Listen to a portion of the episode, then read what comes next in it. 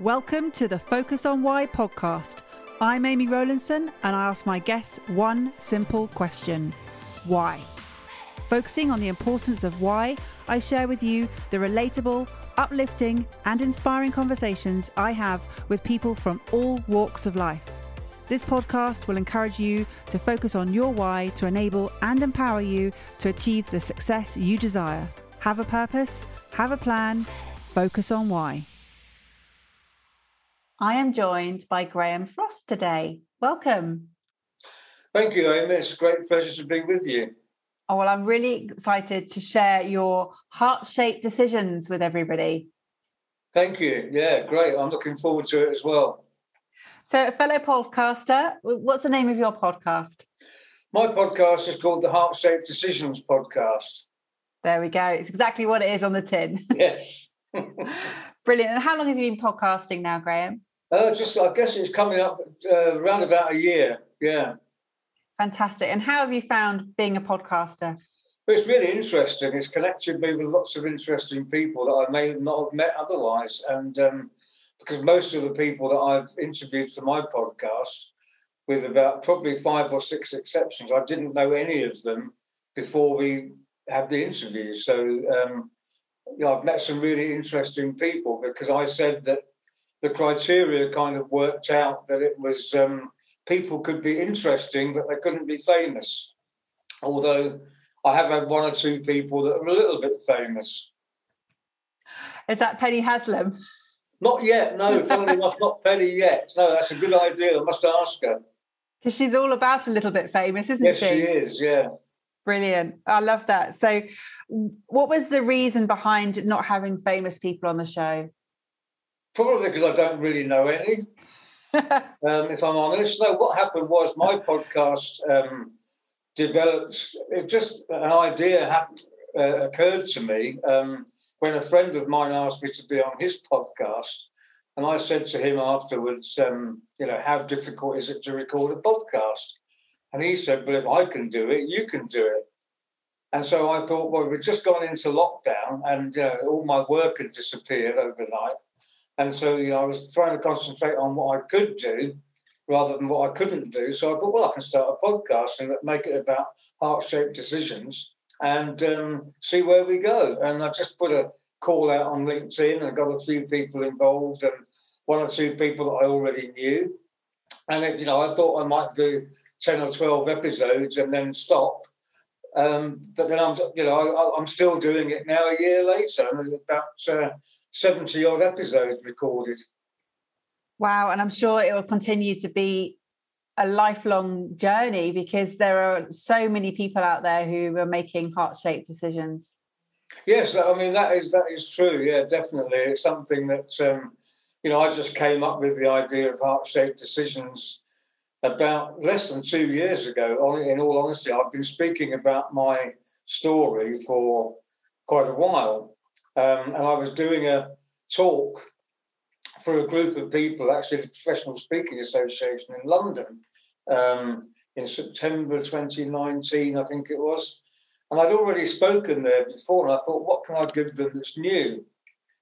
And uh, I was lying in bed one Sunday morning, and this idea came to me about heart shaped decisions because I realized that all the major decisions that I've ever made in my life, right up, you know, from the age of 17 up to the present day, really, have all, have all been heart shaped decisions. And uh, they're all based on feelings rather than thoughts because I feel before I think. If that, I, think I, I don't know if everybody else is like me but um, you know, most people, I'm told that you know the decision-making theory is about you know thoughts leading to feelings leading to actions. Well, that's with me. It's generally speaking the other way around, where I go feeling, then I think thought, and then and then action. And sometimes not much thought goes into it at all. Yeah, that's how I left. I left home at the age of seventeen.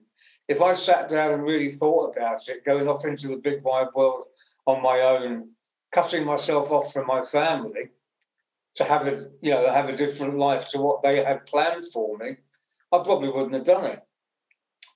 But because I just thought, know, I've got to get away, and the only thing I could think I've got to, you know, this just doesn't feel right for me. And the big wide world out there feels much more exciting and much more, you know, all the things that I wanted to do, to be challenged, you know, to be, to learn new things, to make my own choices. Um, that was, you know, that was what, um, you know, made me make the decision. It wasn't about thinking, oh my goodness, what am I going to do for work? What am I going to do for money?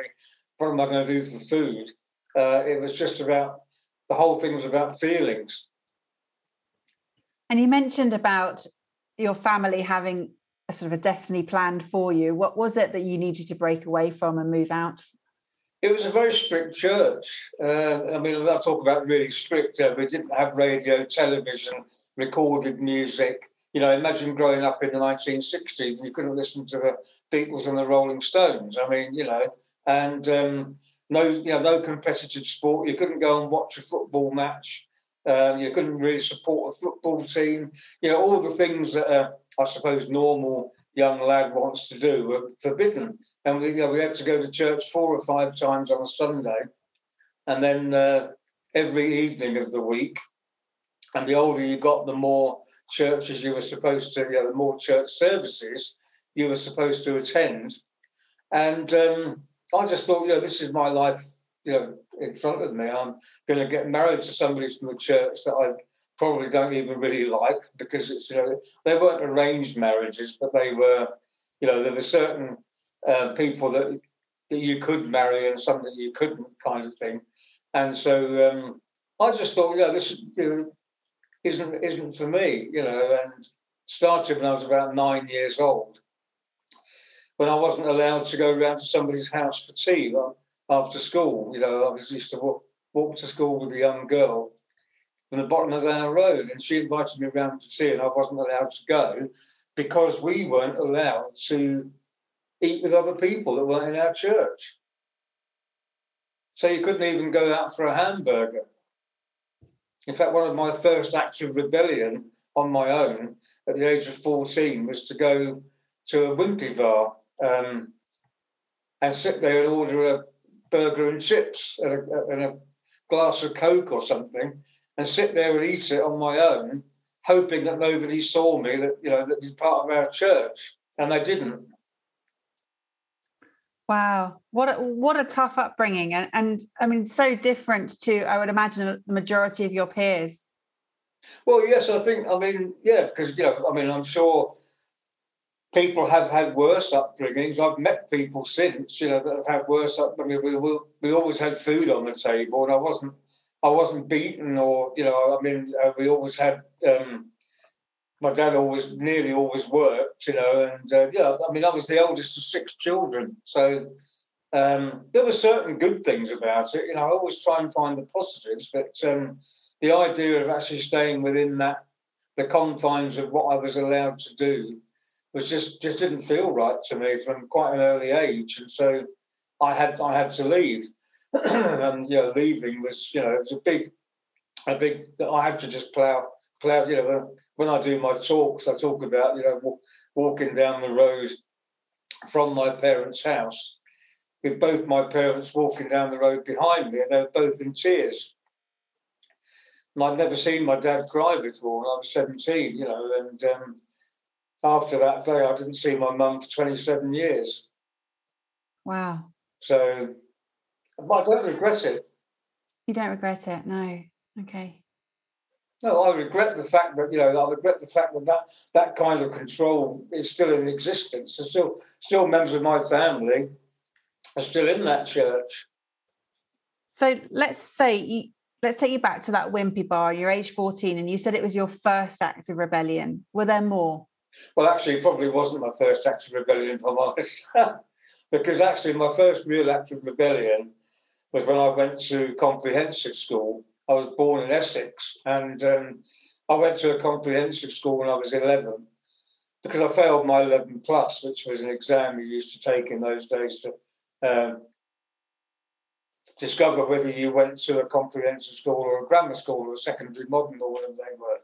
And uh, excuse me, and um, so I went to this comprehensive school and shock horror when I got there, there were no other people from my church there, no other students from my church there. So I thought, oh, I can, you know, I can. Um, nobody will know what I get up to. So I made friends with another lad who lived uh, nearby to the school, and I used to pop, started popping around his house after school, which I wasn't supposed to do.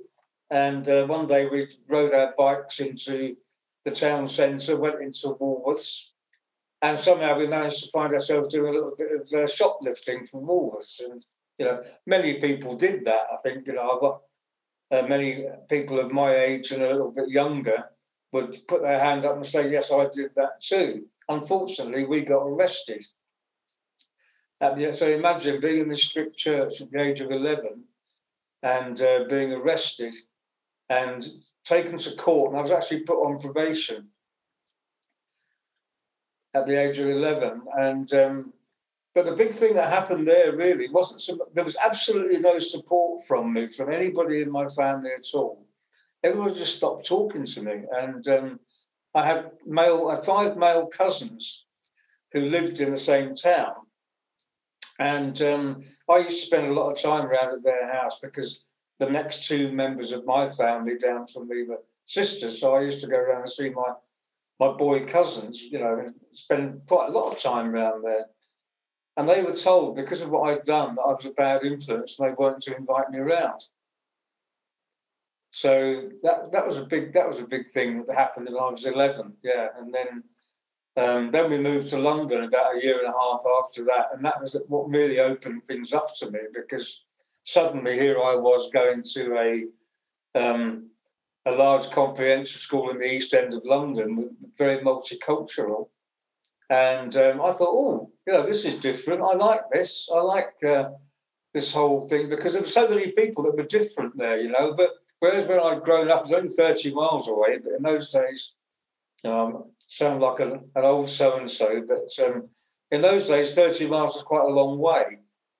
Uh, now it's just down the road, isn't it? But um, 30 miles from you know London was just a completely different experience for me. And you know, I think you know I've often said that if my parents hadn't moved to London, I might not have rebelled as much as I did and gone gone and left because you know rebelling in Chelmsford wouldn't have been half as much fun as it was in London.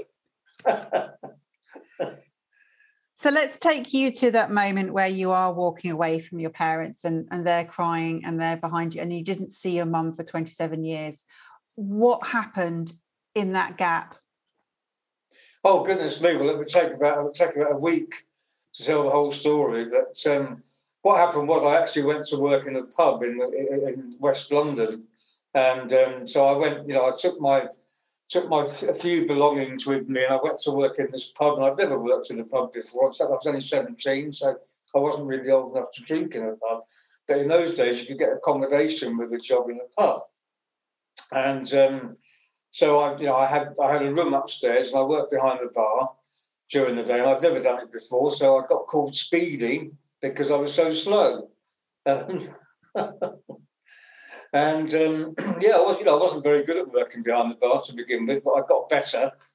But it just turned out to be one of the roughest pubs in West London. It was in the middle of a massive council estate with tower blocks and all that kind of thing.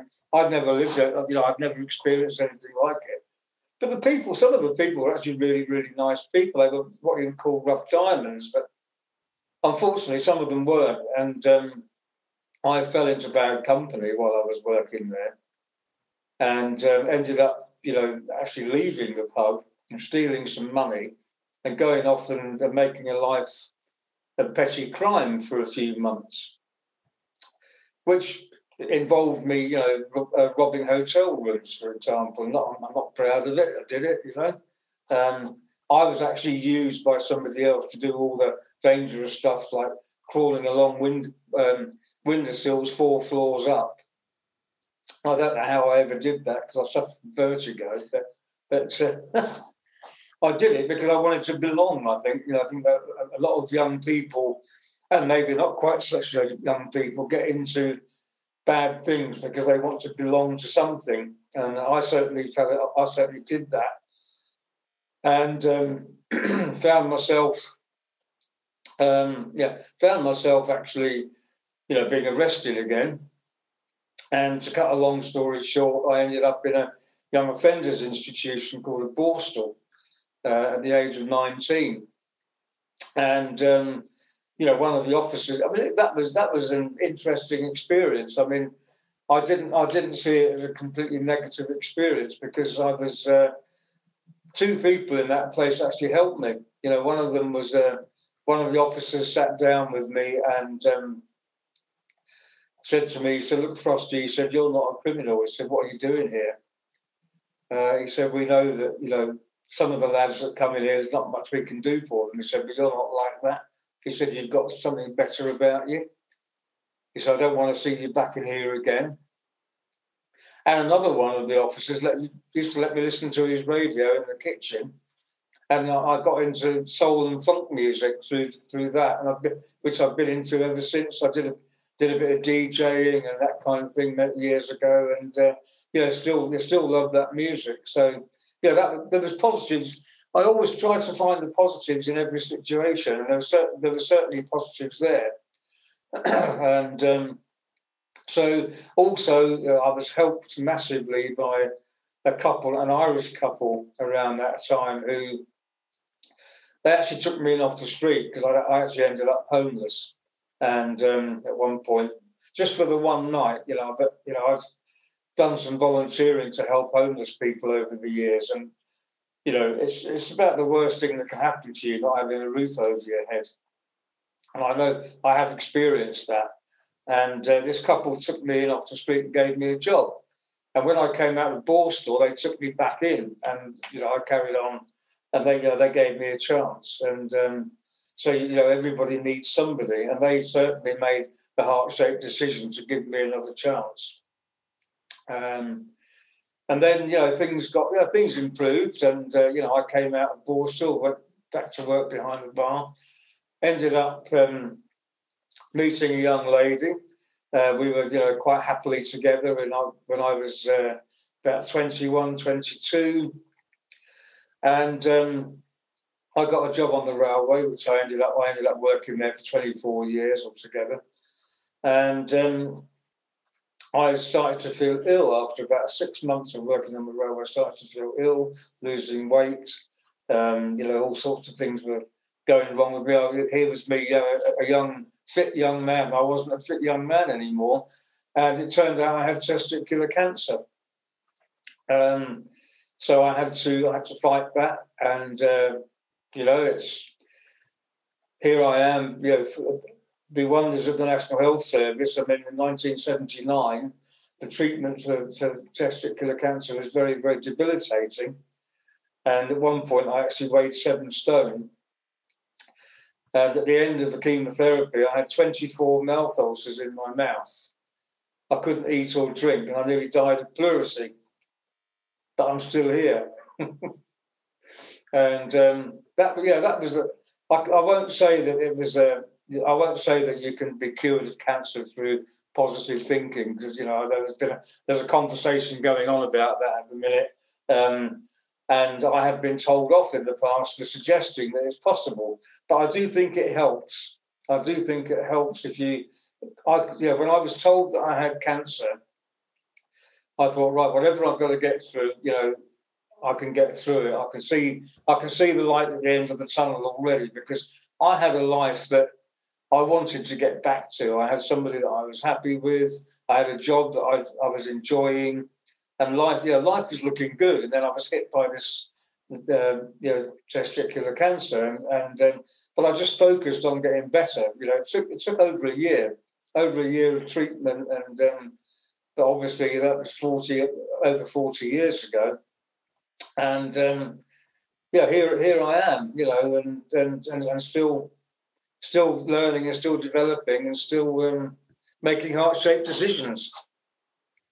Wow, I mean, that, that, so much happened to you before you even hit 25, and now yeah, we're, we're, now yeah. you know over 60, and you're now able to look back at those moments, which I'm sure weren't easy. Any any one of those stories that you've just shared with us in terms of the limiting restrictions that you had as a child, and then mm. going through to being homeless and and I know you said it was just for that one night, but it, it was the whole events leading up to it and around it and, and thereafter, it must have been a really difficult time.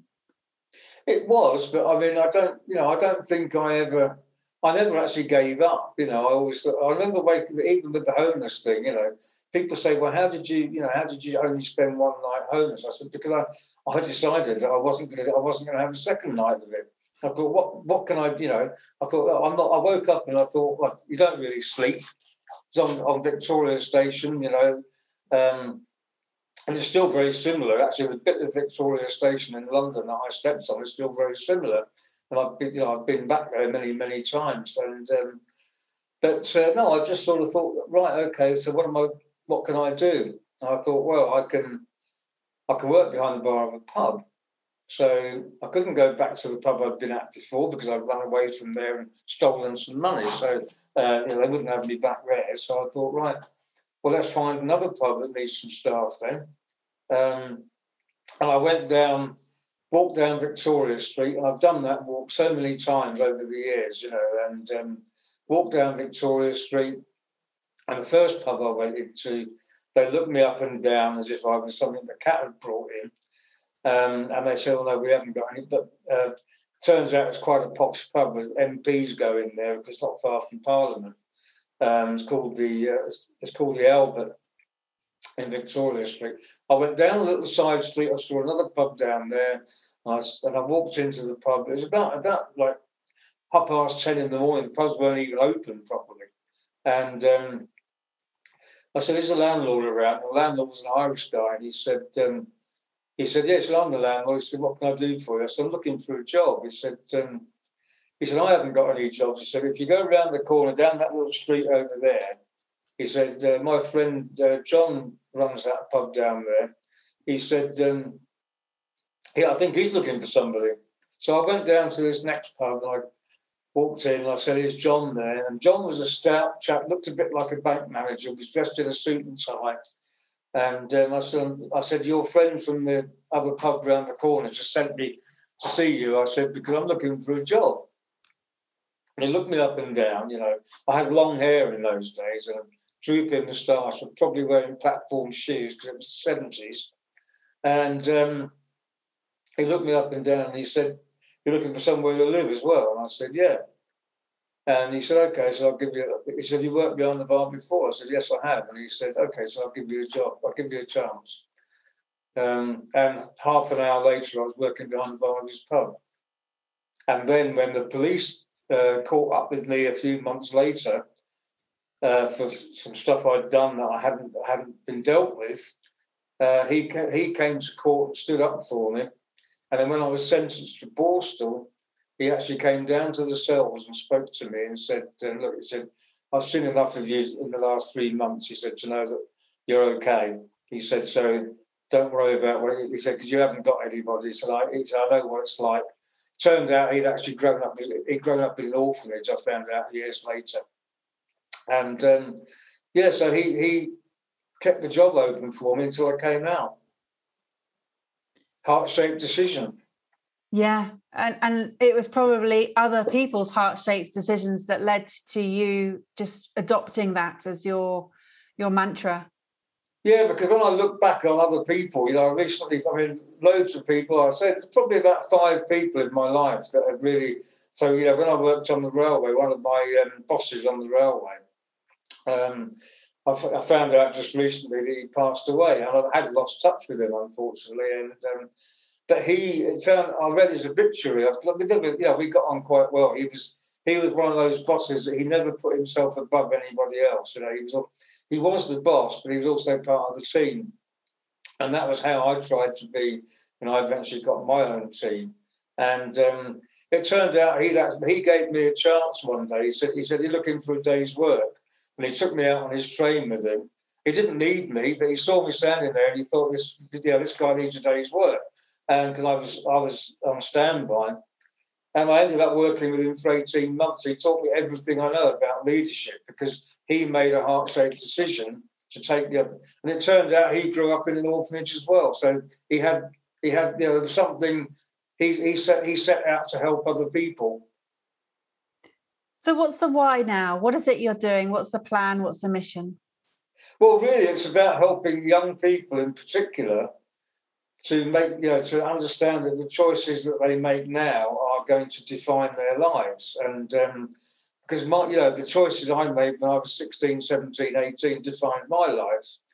And, you know, the, particularly the, particularly the good decisions, the, the heart-shaped decisions that I made to, and some, you know, so, uh, yes, I mean, I, I always, I also refer to my stupid gland, which lives in my head. You know, sometimes that takes over and I do stupid things. And it's just really about helping young people to make better decisions and to, you know, show, show them some empathy because I know what it was like to be a confused young person who didn't really know what he wanted. Um, I knew what I didn't want, but I didn't know what I did want for quite a long time. And it's just about helping those young people in terms of, you know, doing talks for them, doing mentoring, uh, working with small groups uh, in, in schools and colleges and universities and children's homes. Uh, to, to, actually help them to understand that yeah, they are important and they can actually they can actually make decisions and they can be whoever they want to be. Because if somebody said to me 20 years ago that I'd ever be a professional speaker, I would have laughed at them. so exactly that. Let's talk about that. About you believing that you could do it. Was it an easy transition for you to to move out of the role of working in the railway to becoming a, a professional speaker? Well, it was interesting because uh, the first thing that happened was uh, in after 17 years of working on trains and serving people food and drink and lead, leading a team of people doing that, I was uh, offered I was offered uh, the opportunity to go into training and development to train other people to do what I've been doing. And the first question I asked when I was offered that opportunity was, "Does that mean I've got to get up and speak in front of people?" And the answer was yes, but we can give you that skill. What we can't do is duplicate the experience that you had. So I said, okay, well, so I went, I went for the job and I got it, and then I realised that I could, you know, I was actually quite good at training people, and you know, being um, once I got over the nerves of speaking in front of an audience, I was okay. And you know, I got. I, mean, I remember the first presentation I did, I was literally terrified. Um, but then you know, over, over the period of about seven years of training and doing all sorts of training within that industry, I got to enjoy it. It was the best, yeah, the best job I ever had. I absolutely loved it. Some of the best work I've ever done was done in that seven years. And um, then I left there, and uh, somehow or other, I found I heard of Toastmasters, and I went along to Toastmasters and um, learned, you know, to speak, and uh, you know, won a few speaking competitions, and uh, spoke in front of quite large audiences there. And I actually thought, oh, I quite enjoy this. And then, and then somebody said to me, um, you know, you've got this rather unusual story. Have you ever thought about speaking to young people? And so I went to Milton Keynes a few years ago one day and did a did a talk to a group of young people in the school. There was a Young Enterprise Awards ceremony.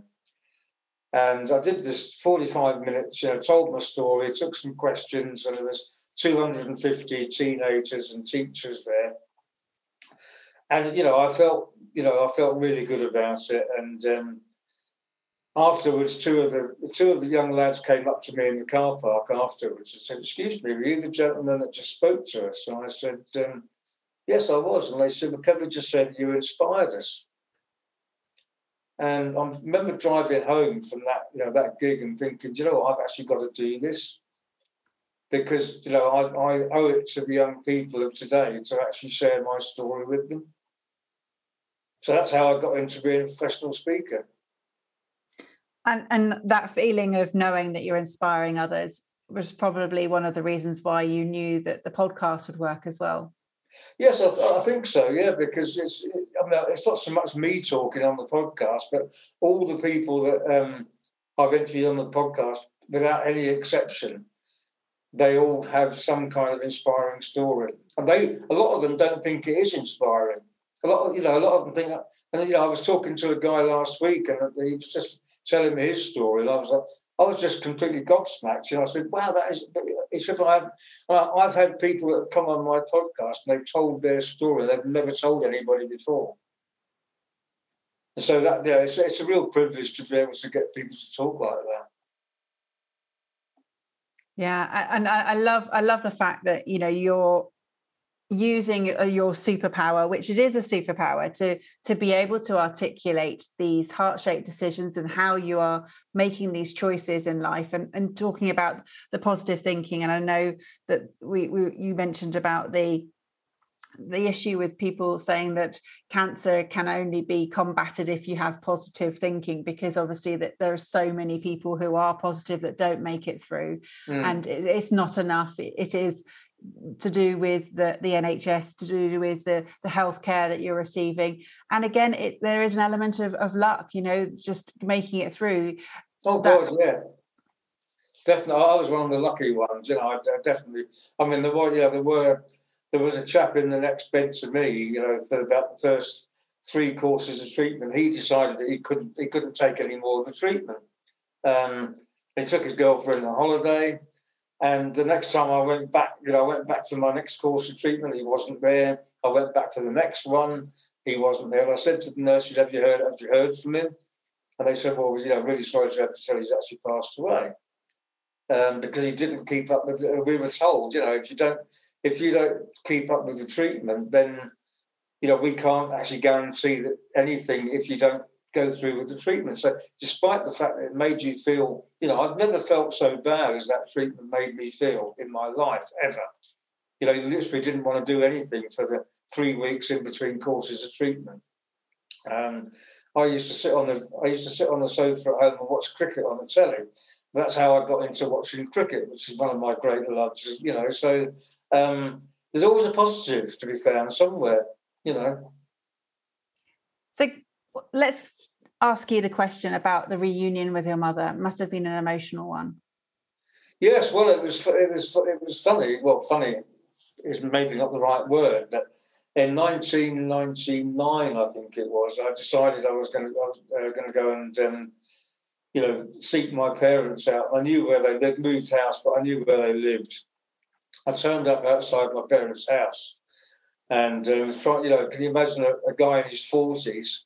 Actually not being able to pluck up the courage to go and knock on their parents' door. You know, I mean that, that's that's where I've got to. And um, so anyway, I thought, well, I'm going to walk around the block, and then I get back, I'm going to go and knock on the door. When I got back, there they were on the doorstep with one of my sisters and two children. So they were already out of the house. So I just walked up, and I and my mother didn't recognise me because I'd lost my, I was, you know, by that time I more or less had as much hair as I've got now, which is virtually none. And um, of course, she'd, she'd known me when I was 17. I looked completely different. Um, my dad recognised me because he'd seen me, he'd seen me a few times a few years earlier. He'd come, you know, he'd come out in search of me to try and um, persuade me to go back a couple of times. Mum didn't know who I was.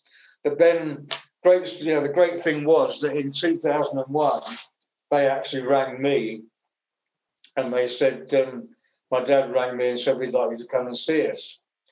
So I went to see them. And ever since, and my mother passed away in 2017, she was nearly 86 and she was very poorly, but I was actually able to see her a few days before she died. And I went, I went to her funeral, uh, which wouldn't, you know, that, that wouldn't have happened and, you know, I still keep, I mean, I haven't been able to go and see my dad for the last year or more because of COVID. He's in a care home in Scotland and um, he's 90 and he's got dementia. But you know, I write to him every month. And I know that he keeps the letters because whenever I go and see him, um, he might not remember a telephone conversation, but he can pick up a letter and read it again. So I know that he reads my letters because they're they're on his table when I go and see him. So the message I'm hearing today is to that you learnt to speak, as in you found your voice. Yes. And you were then able to help others and help the young to find their voice and stand up for what they want and make those heart-shaped decisions. That's right. Well, it's it's been an absolute pleasure to hear your story and to share it with the audience. It's been an incredible journey that you've been on. And yes, the power, the positive thinking power that you have there has kept you through. But uh, like you said, you see the positive sides, but you also see how the difficult moments have benefited you as well. Yeah, absolutely. I mean, it's, a bit of a cliche, so there's no no gain without pain, but um, it is it is to a certain extent true. Yeah, I'm not sure that going through testicular cancer needed you to teach that lesson. No, I wouldn't. I wouldn't recommend that. No, that's something. you know, I think nowadays the treatment, you know, the treatment for cancer has come on in leaps and bounds. And you know, I've had friends who've had chemotherapy and one thing and another recently. I mean, it's still bad. It still has an adverse effect on you as well as a positive effect. But it's not like it was in the 1970s and early 80s. Um, they have made it much more humane. But you know, um, I, I'm still here to tell that tale. So, and I'm sure there's many reasons why you are. So, again, I want to say thank you so much, Graham. How would people get in contact with you?